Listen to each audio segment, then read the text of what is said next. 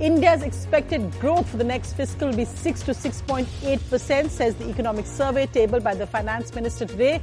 India's inflation will be below 6%. This will benefit global investment into India, says the chief economic advisor.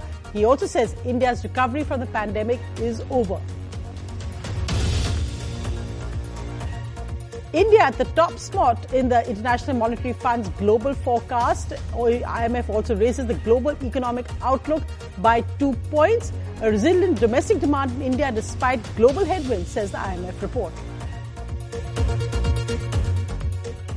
President Murmu, in her first presidential address, lauds of fearless and decisive government. The Prime Minister, meanwhile, says India's budget is the bright spot in the global economy. AAP and KCR's new National Party boycott the President's address. Amid turbulence, the Adani FPO, India's largest, is fully subscribed 1.12 times. Markets closed marginally up today. However, the bad news is a major drop in the rupee by 42 paise, closes at 81.92 to the dollar. Finally, Vishakhapatnam will be Andhra Pradesh's new capital. Chief Minister Jagan says he will also be shifting to Vishakhapatnam.